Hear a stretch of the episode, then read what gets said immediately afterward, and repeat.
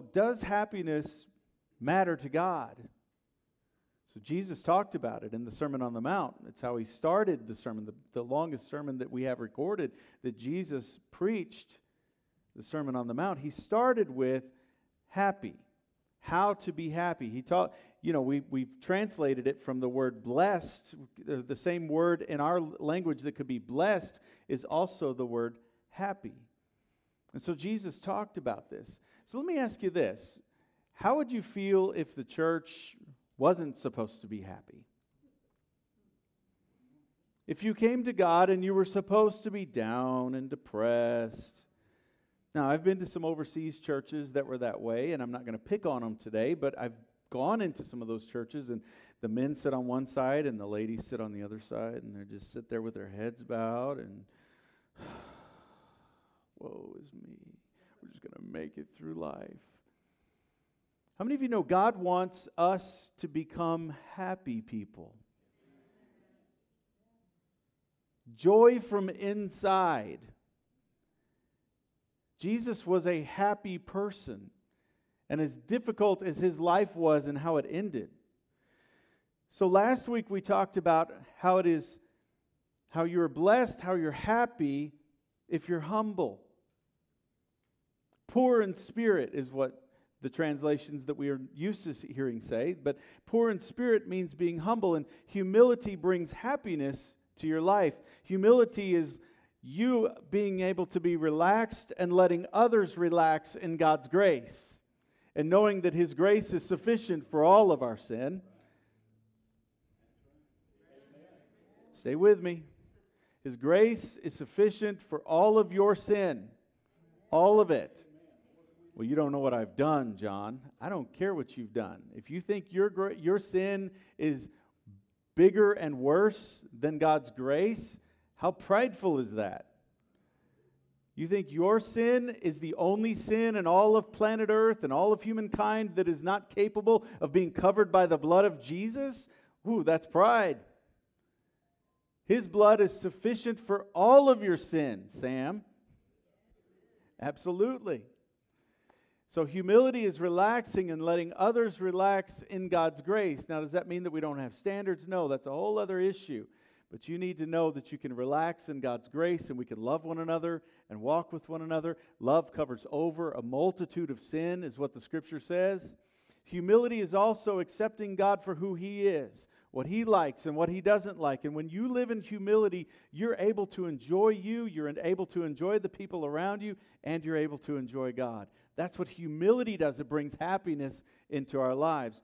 And today we're going to talk about happy are those who mourn, happy are those who have a broken heart. How could they possibly be happy if they have a broken heart? Well, the rest of it tells us how they're going to be happy because they will be comforted by God. You say, well, what good does that do, John? When you have the personal, almighty God of the universe, the creator of the universe, personally comforting you, and you realize that He's the one that got you through that horrible situation with His personal comfort, or that He's able to now that you're going to let Him have bring that comfort into your life, when you realize that, you'll be happy. It brings peace. And that God Himself would care so much about you to bring peace and comfort to you that makes you happy. You see, Jesus taught us in this passage how to be happy in spite of our circumstances, not waiting for circumstances to all come together and everything to be right and fixed. Jesus taught us how to be happy in spite of those circumstances. How many of you can remember your first broken heart? I remember mine. It was Elizabeth Stein. She was so cute. I saw her in kindergarten and I couldn't wait to get back to first grade. Yeah, there's another story that goes with that. But I got a broken heart in first grade. And the fact is, the older you get in life, the more serious broken hearts become. Don't you wish they were all first grade broken hearts? And the Bible gives us so much insight into suffering. The Bible leaves us with a lot of information about suffering and the purpose and the meaning behind it, the various reasons God allows suffering in our lives. And the whole book of Job seems to be about dealing with suffering, but it's bigger than that. It's way bigger than that. The book of Job is actually about a God with a broken heart a God that knows what a broken heart feels like, a God that is looking for humankind to love him. Not that he needs us, but he's chosen to set his affections on us. And he says, When you reject me, when you say no to me, I feel that. And that's a broken heart. And so when Jesus says, Hey, look, I, I will comfort my spirit will comfort the broken hearts. You know that he's coming with some, some personal eternal credibility, having experienced it himself. Matthew chapter 4, he says, Happy are those who mourn, for they will be comforted. He knows what it's like to have a broken heart, and he says, My spirit will comfort you if you'll let me. So, how can you be happy after a loss, after a broken heart? How can you be happy after the worst of the worst has happened? How can you be happy when your dreams are stolen or squelched or shattered? How could you still be happy? It seems reasonable to just go through the rest of life angry and frustrated. How can you be happy still after all of that? Because God will help you. You see, happiness begins with the peace and comfort of God in your life. That's where happiness begins. Jesus said, You'll be happy, for God will comfort you. He will comfort you. So, uh, happiness begins with this peace and comfort. How can you begin to experience that? Well, first, let's talk about this. Realize that God is with you, He's with you. Remember what the word, the name Emmanuel is God is with us. Jesus would be called Emmanuel, God with us. And you've got to remember that God is with you. You're not alone. You say, well, where is He? You can see Him looking back. I don't know if you've noticed this or not, but you can always see Him looking back. You can't see Him looking forward. You can't see Him in the present, even though He's here and He's right there close to you. You can't see Him, but you can always look back and go, oh man, the details. He was in the details. He was the still small voice. He was the one that tweaked something. He was the one that made me forget my keys or forget money and got me to a certain spot when I needed to be there. And I had to go back. And all of the things that, that happen throughout your daily life, He's the one that comes and, and, and arranges all of those things. The Spirit of God, the Holy Spirit, will do these things for you. He's with you. Psalm 34 18. The Lord is close to who? So if you're brokenhearted today, you need to know that God has nudged himself up next to you, but he's so he's so humble in and of himself that unless you recognize his existence and presence there, that you won't even notice it. That's God. And look what it says, he saves those who are crushed in spirit. So here's the fact. He's here and He's closer than you can imagine. And He's watching over you, He's with you in your pain. And you need to remember these three things when you're in pain. One of the things that throughout all the years, and my late wife Angela and I would always talk about when we came into a real struggle, something that we were really, really going through. You know, you guys know what those things are like, right? And I would talk with her, and, and I remember specific moments where we would hold hands, and I would just say, honey, here's, here's what we got to always remember, and this is what we've always said God knows, God cares, and He will come through for us. He knows about it, He cares about it. We know that and we believe that, and He's going to come through for us. And so, first, you need to know that God is very aware of your situation. Whatever happened to you a long time ago, whatever happened to you yesterday, whatever you did, whatever mess up you made, God is very aware of your situation and He wants to be there for you. You just need to know that He knows about it. He's not some God of the universe that's up there and doesn't understand what's going on in your life. God is so big. He's so amazing. He's everywhere present at all times, and He sees it all. He was always there and always will be there. That's who He is. So you need to know that He's aware. Job said this He said, You keep a close watch on all my paths. That's what Job believed. You keep a close watch, God, on all my paths. You know where I am. I know, that, I know that you see me. And then the Bible says this in uh, Psalm 56, verse 8. King David wrote this You've kept track of every toss and turn through the sleepless nights. How many of you had a sleepless night this week? He said, You keep track of that. Each tear entered into your ledger. God, you wrote down where all my tears came from and what they were all about. Each ache written in your book. God keeps track of all of that stuff. Well, isn't he too big? Isn't that's how big he is, that he's capable of keeping track of every tear that you've ever cried, every pain that you've ever experienced, he knows about, and he cares about it. And you better know that he knows about it. Secondly, he cares. God cares. You got to know that. Nahum chapter 1 verse 7 says, "The Lord is good, a refuge in times of trouble. He cares for those who trust in him." He cares for us. You see, we have a sympathetic and he- heavenly Father that knows everything that's going on in your life, and He cares. He's not, he, he's, not, he's not up there just going, oh, yeah, it's just humankind. That's the way it is. He's not like the return place at Costco, you know, just get in line. That's not who He is. He actually cares. And third, God wants to help you out. You need to know that. You need to know it. You need to believe it because it's true. Let us approach God with confidence so we may receive mercy and find grace to help us in our time of need. He's saying, approach Him with confidence. God, I know you care. I know you know about this. And I know that you're the answer. And I believe. And He's able to help us in our time of need because of that. You see, some people grow through their pain, but some people get stuck in it. Some people go on, move forward through their hurt, but some people get stuck in the past.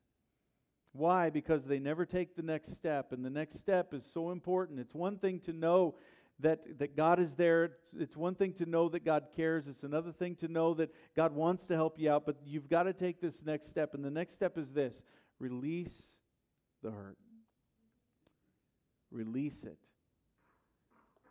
give it over, release it. About seven months or so after I lost Angela last year, I was talking to a lady that had lost her husband about two and a half years after, before that. And I was talking to her about the situation, and I said, You know, I'm just trying to find a way to move on.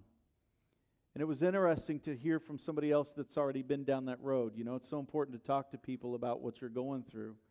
You know that, don't you? It's important, and you pick up on things. And she said something that was so important to me, and I've, I've held on to it. She said, Well, what I've learned is this that instead of moving on, I just need to move forward. And at first, I wanted to say, what's the difference? But there is a difference. Moving on gives the connotation that I'm just stuffing it down and pretending it didn't happen. But moving forward is a completely different visual. As you move forward, you find that you start releasing the hurt out of your life. You're letting it go. Kind of like if you get in your car and you drive down the highway, you're letting fuel go. It's burning up that fuel, right? And, and moving forward is in the same way burning up all of that hurt. But if you just let your car sit in the garage year after year after year, what happens? The fuel rots, and then you've got real problems. But you've got to move forward. You don't, don't worry about moving on. Just start moving forward. Just start taking one step at a time, and you will begin to burn out that pain. Isaiah chapter 43, verse 18 says, Do not dwell on the past. See, I'm doing a new thing. I'm doing a new thing. Don't dwell on the past. What is he saying? Move forward, strain forward, release that to me, and you'll find healing. So there are some other options, and these are some other ways that we, uh, we handle our pain. One is that we repress it. We push it down, we swallow it. If you swallow something, what happens? It gets into your stomach, and your stomach is going to have a your stomach is going to keep score on what you put in it, right? And if you swallow your pain and you just hold it in, what happens? It, and you pretend that it doesn't exist, eventually there's problems that come from that. Otherwise, we also uh, use this one. We rehearse it. I talk to people, and man, they, they rehearse it over and over in their head. They just go over the same thing, the same problem. They're always thinking about it. Every time a smell comes in and it reminds them of the situation, they just rehearse it over and over. And listen, I know, I understand it. I've been there and I am there sometimes. But you've got to start connecting those memories with other new memories, right? You got to start going ahead and going to that place that reminds you of that situation and create new memories there. You've got to begin to get rid of the rehearsals that are going all over and over in your head and start filling your life with new memories and better things. Uh, another way that we deal with it is we resent it. We resent it. And we just use anger to deal with it all the time. Listen, when someone has hurt you, when the pain is caused by someone else, especially when they just did it intentionally, the easiest thing for you to do is to just start being angry with them and resentful towards them and holding on to that. You might even fantasize about their demise. So, just a few weeks before Angela passed away, she was betrayed by a couple that we thought were good friends of ours in this drama club that she she led. And after she passed away, it was see anger was my way of trying to avoid the pain. And it's not that I walked around angry all the time. You guys saw me during that period of time, but anger felt a lot better than the pain of the loss that I had experienced. Anybody know what I'm talking about? And so I would find any little thing that I could to be angry with. And, and this couple just so happened to be the perfect targets. And since then, I've been able to meet with him. I got to be honest with you, the first time wasn't very pretty. Because I did let him know that, yeah, you messed with my wife and now she's gone.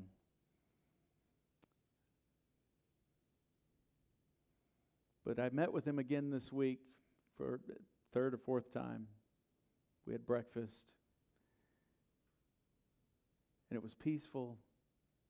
It was everything that it needed to be for us to be able to restore this relationship. He and his wife are doing whatever it takes to try to make it right. And why am I doing it? Because I'm doing what the Lord says. You forgive and you restore. And don't resent. Because there is no comfort in resentment from the Holy Spirit. There is no peace in resentment. You've got to let go of the people that hurt you and the people that hurt those that you love. And you've got to give them over to God. I could have easily ridden that resentment railroad for the rest of my life. And who would it have hurt? Myself, probably would have touched my kids' lives. You see, God says you don't repress it, don't push it down. Don't swallow it. Don't stuff it down. Don't rehearse it. Don't let it just continually go over and over in your head. And certainly don't use resentment because all that does is keeps God, it blocks Him out from being able to heal you and help you and comfort you. What does He say to do? He says, it's time to release it. It's time to give it up. It's time to give that pain over to Him. What does that mean? Romans chapter 12 says, Dear friends, Never avenge yourselves. Leave that to God, for He has said He will repay those who deserve it. Aren't you glad that's there?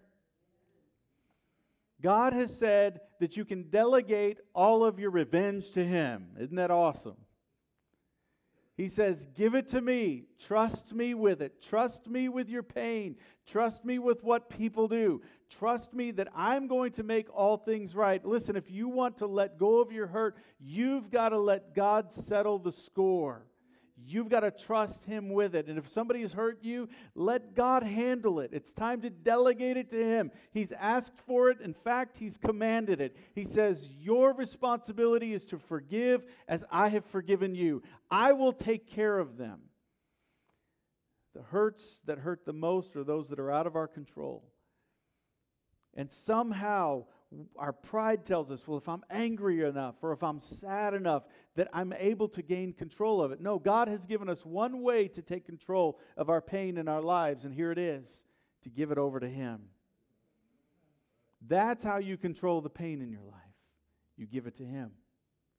You say, God, this isn't mine anymore. I give it to you. I trust you with it. When my kids would come up to me and say, Dad, you should have seen what they did to me. They hit me so hard. Okay, did you do anything back to them? Well, I tapped them on the shoulder. Okay, well, you fixed it then. That's justice. What? No, it's not. Yes, it is.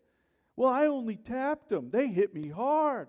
Okay, but you chose a tap to be the payment back instead of bringing it to me. And that's exactly what God says. He says, if, Look, if you want to tap them back, go ahead. But if you bring it to me, I will bring justice to the situation if you'll trust me with it. God has empowered us to take control of these things in our lives by giving them to Him. And you can be free of it. You can be free of it. This is, this is what it looks like years ago, remember when we used to have cameras? Remember those things?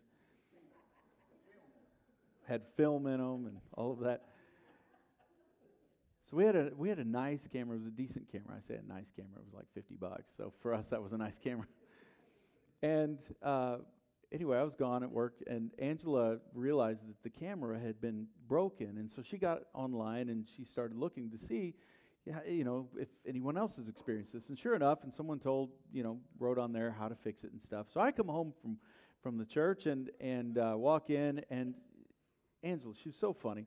Instead of having it on the kitchen table, she's sitting in the living room on the floor, and she's got parts of this camera all out on the floor in the living room. And worse than that, she had gone and gotten some tools in a box with some stuff in it from the garage, and there was other things on the floor with it. So you couldn't even tell what parts of the camera were parts of the camera. It was just a com- conglomeration. I think she was really trying to solidify us to getting a new camera, is what she was doing. But you know, that's what you fixing your problems, your, your struggles look like. You know, you, you start taking your heart apart and, and you've got it pieced out and you're trying to fix it. You know, we jump into relationship after relationship looking for validation. Well, if I work harder, I'm going to climb up the ladder and I'm going to have validation there, and that's going to fix my broken heart. Uh, you know, it's it's a what is that? A Taylor Swift song? Someday I'm going to be in a big old city, and you're all you're going to be is mean. You know, I mean, we're gonna. That's our dream. That's what we want. And we read all of these self-help books, and we're like, oh, there's a good one. I'm going to use that. And we try to put things back together, and it's just it's just like that camera pieces everywhere, and it doesn't work. And God says it's time for you to release it.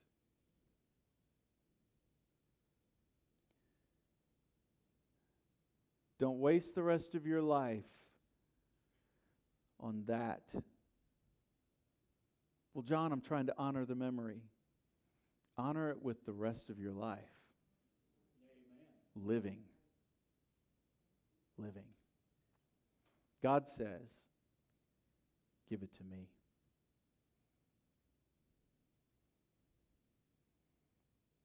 You ever see a little kid pick up something they shouldn't have? It's going to hurt them.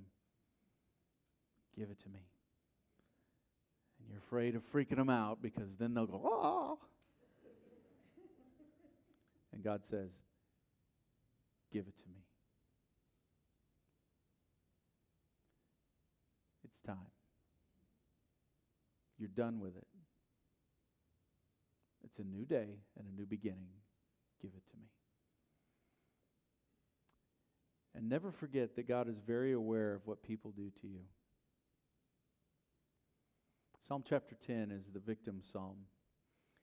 And the gist of that psalm is this that, Lord, there, there are guys out there that are hurting people and they're doing things, they're taking things, and they're uh, helping, they're, they're, they're hurting the helpless people and, and taking advantage of all of these people. And, and here's what they say, God. They say that, they say that you don't care. They say, Who cares? God's not watching. God doesn't care about what we're doing to these people. God doesn't care that we're stealing or hurting or beating people up. God doesn't care if we murder people. God doesn't care about any of that because He's not watching. And then He gets down to verse 14 and says, But you, O God, do see the hurt, the grief, and the pain, and you will cause that person. Call that person into judgment and avenge the helpless and the victims. God, you do see it. And He knows and He does care. Leave it in God's hands. So, what do you do with the anger? You see, anger is passion out of whack. Anger is passion out of whack. What does that mean? It means instead of living in anger, we can choose to be passionate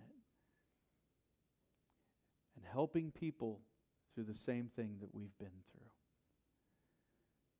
And so the rest of my life, I'm passionate about helping people because of my pain.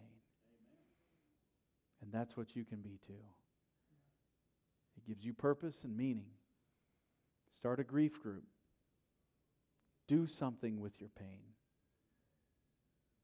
Find what God has allowed that in your life for and do something meaningful with it. If you're mourning grief, hurting, realize God is with you. He sees it. He knows, He cares, and He has a plan. And you need to release it to Him. Third, rely on God's resources. You see, God has resources for your comfort, and they're available right now. Let me give you them real quick. He said, Blessed are those who mourn, for they will be comforted. First, you've got to receive his comfort. Say, God, I, I receive your comfort. Would you give me your peace? Your peace. Give me your comfort. Receive it. How can I be happy in the midst of tragedy or after it? How? You receive his comfort and be aware of it. You know, it's amazing the things that we use to try to comfort ourselves. We use all kinds of substances, right? Drugs, alcohol, affairs, TV. We go home and just binge watch Netflix forever. Novels, sleep. Some people just sleep all the time, even take pills just to sleep, just trying to manage their pain. And God says, You don't have to live that life. You don't have to live that life. I have comfort, real answers, and meaning for your life if you'll let me. So, what are some things, what are some comforters that God uses? First, He uses His Word.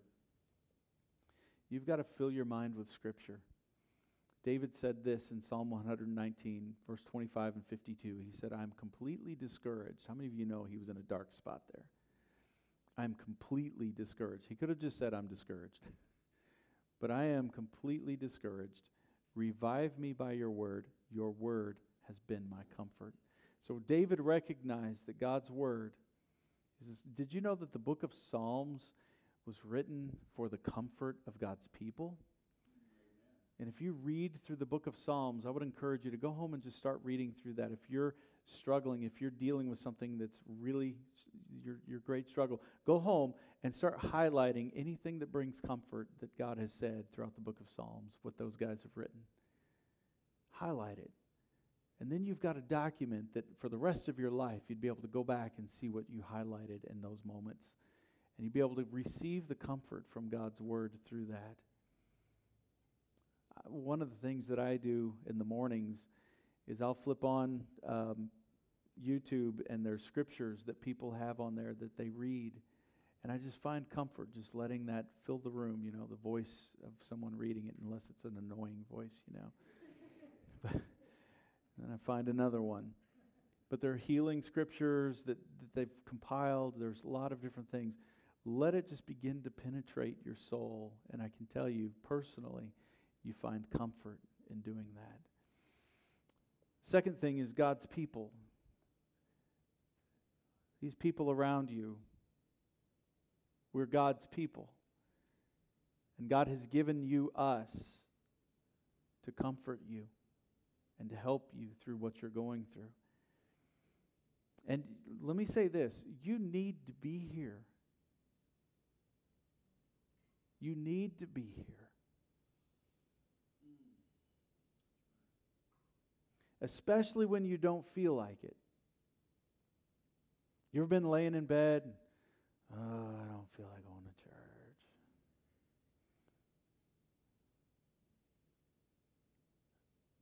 Where does that come from?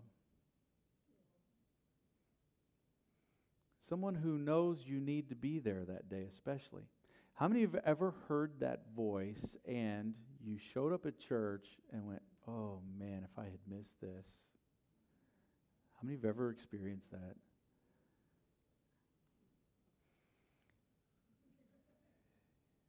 You need God's people.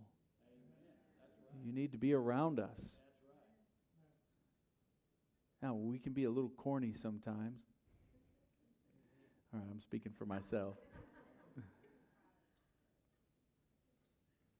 no, we're not perfect, and that's the point. You need to be encouraged by people that aren't perfect, that will love you and be here and encourage you, shake your hand.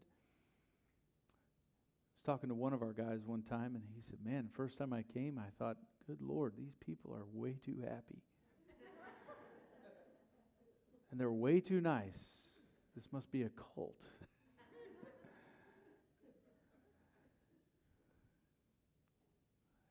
yeah, we are nice. Why? Because of what I'm telling you today. We've been comforted by God, and we want you to experience that same comfort. You need to be at the women's ministries stuff, the group. You need to be at the men's stuff. You need to be in ministry, serving one another. You need it. You need God's people. And the kids out in kids' church, they need their other kids. They need to grow up in an environment hearing about Jesus and having friends. I, I have friends that I still talk to to this day that I grew up with in church. You need the time lingering after services, just hanging out, talking to each other. You need to go to lunch with each other. You need that. 2 Corinthians chapter 1. The God of all comfort comforts us in all our troubles so that we can comfort others with the comfort we ourselves have received. Third, God's Spirit is our comfort. God uses His Spirit to comfort us. And listen, this is the greatest comfort of all. It's who He is. He's the comforter. That's what Jesus said. He said, When I leave here, I go and it's for your benefit. And the reason I leave here is so that the one, the comforter, will come. Who is He? He is the Spirit of Christ. So, Jesus, instead of just being one human being for us to line up and go, hey, you got some time to comfort me? He says, I'm going to send my spirit into planet Earth and He is available for every single one of you to comfort you and to encourage you and to empower you and to do something in your life that helps you cope with what you cannot change and helps you to deal with your pains in life and put those life, those life experiences into meaning and purpose for the kingdom of God and touching people's lives. You see, 2,000 years ago, when Jesus left, he said, I'm sending the Comforter. He's going to be there. And one of the jobs of the Holy Spirit is to comfort his people, to be comfort, comfort for you.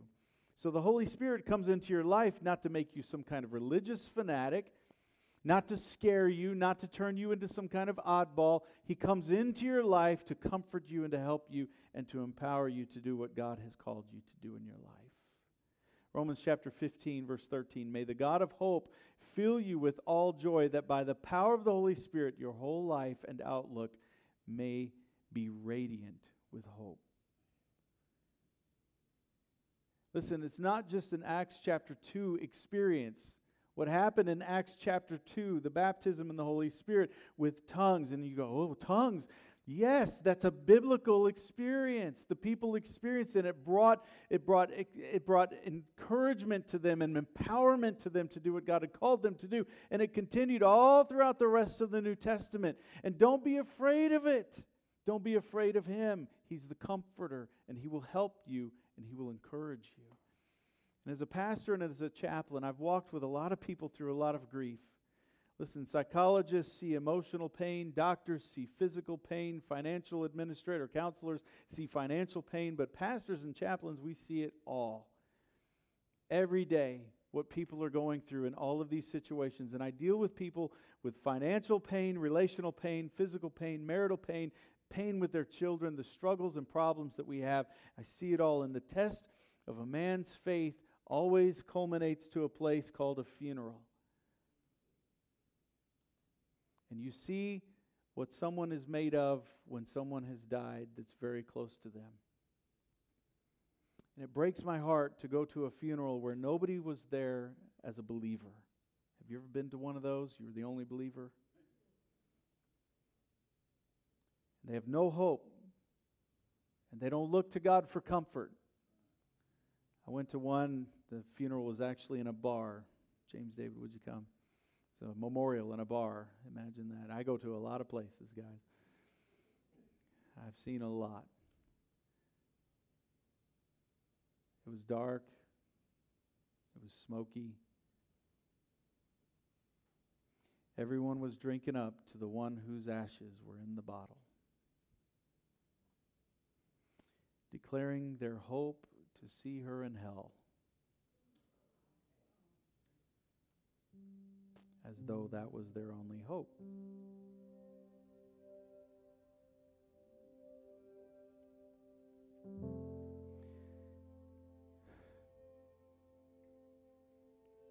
The Bible says when Jesus comes into your life, you have hope.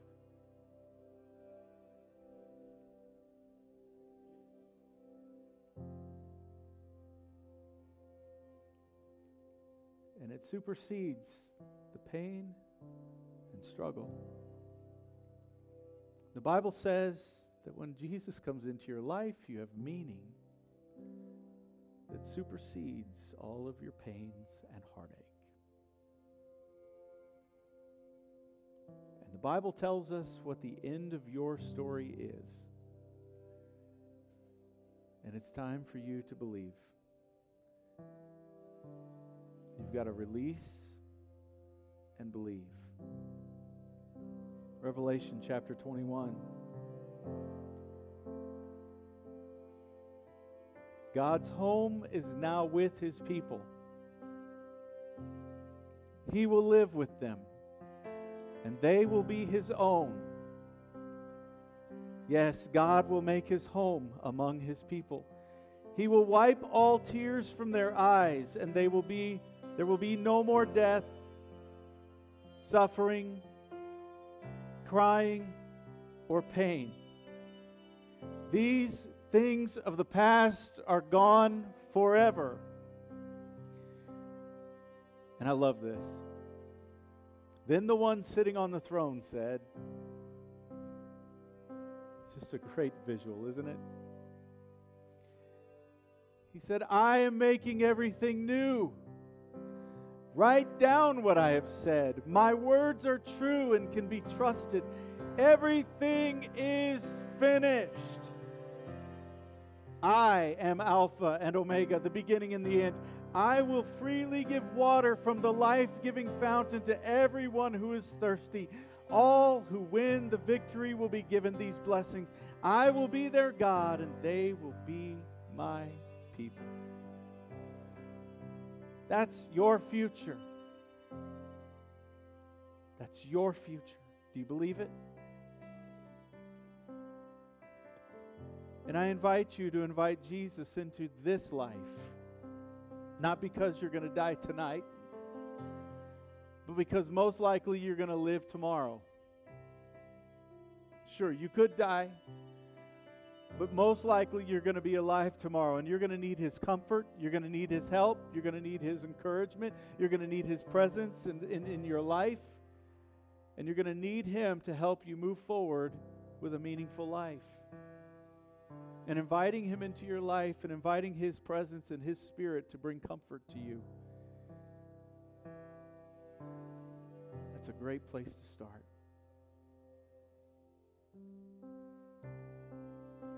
Would you bow your heads?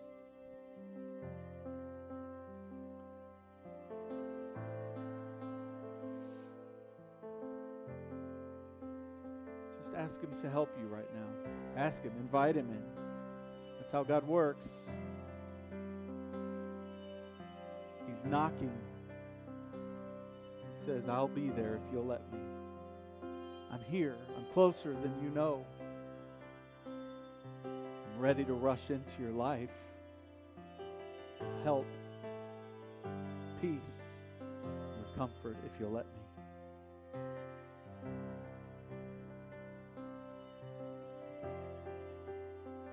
Father, there are some deep, deep wounds in this house today.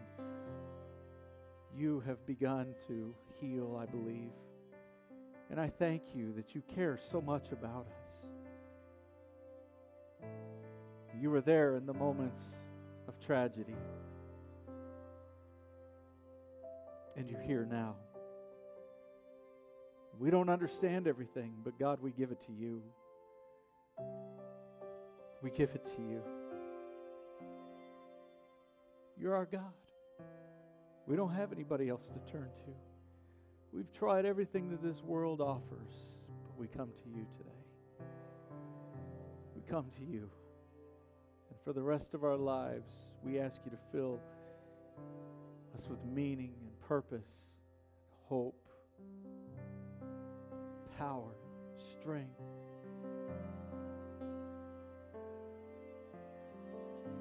And God, I ask that each and every one that's in here today would experience the intimacy of your Spirit. That we would become hungry for more of you. Not just to know you, not just to have the hope of heaven, but God, to have your presence so deep and passionate in our lives on a daily basis through the power of the Holy Spirit and connection of the Holy Spirit in our lives, that you, O oh God, would allow for that. We ask you for it. We thank you for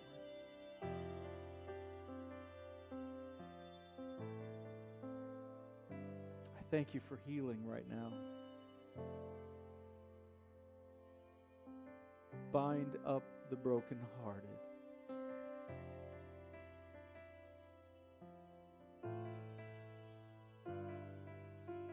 Jesus' name.